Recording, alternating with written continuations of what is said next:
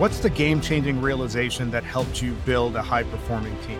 That question is at the center of every episode of the HR Impact Show. Every HR professional wants to build a team that has empowered managers, engaged employees, and an organization that's striving to become elite. The challenge is that you're often told to do more with less. We're going to fix that. Every week, we will feature executive and senior HR leaders from across the country, and they will share with us their actionable insights and best practices that can help empower you to create an engaged elite workforce. Here's the show. When you're part of a busy HR team or you're a line level manager, one of the common blockers that keeps you from achieving the goals that you have set out is the issue of bias. Bias shows up across the entire talent lifecycle, whether you're talking about talent attraction, hiring, performance management. The issue of bias is something that every leader within an organization should have a clear line of sight on and guard against to make sure that you're making the best decisions through the entire employee lifecycle. Every leader within the organization and every person within the organization needs to have strategies that are grounded in objectivity. One of the first things that should be looked at starts with how your job descriptions are structured. Are these worded in a way that's inclusive?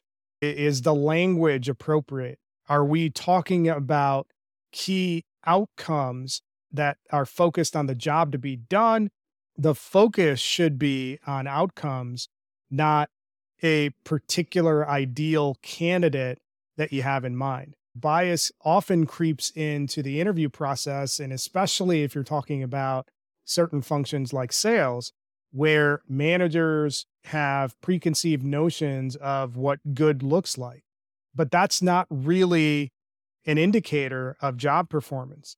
And this is where having standardized interviews comes in to play in an effort to reduce bias from that interview process and selection process. When everybody is given the same set of questions, they are scored on the same scale. We have a standardized process for debriefing and shortlisting candidates.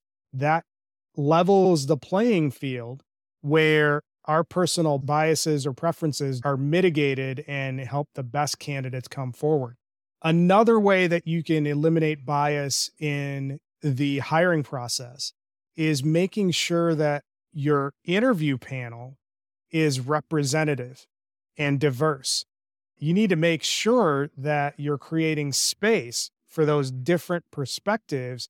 And the reality of it is that the more diverse your hiring panel is, the more likely it is that top candidates are going to be selected. Organizations that don't have diversity embedded into their DNA often struggle to find candidates because, from a candidate perspective, if an organization doesn't look like them and they don't see people that look like them in leadership in positions of power, they're not going to move through the process. You need wide and diverse perspectives to make sure that you're eliminating bias from that process. Another way that bias can be eliminated in the talent lifecycle is through training. Everyone has biases. This shouldn't be something that's controversial or, or makes people defensive. Training on how to mitigate un- unconscious bias is going to be something critical for organizations and busy HR teams to put into place so that their leaders can be as effective as possible. This helps you eliminate the blind spots that everybody has.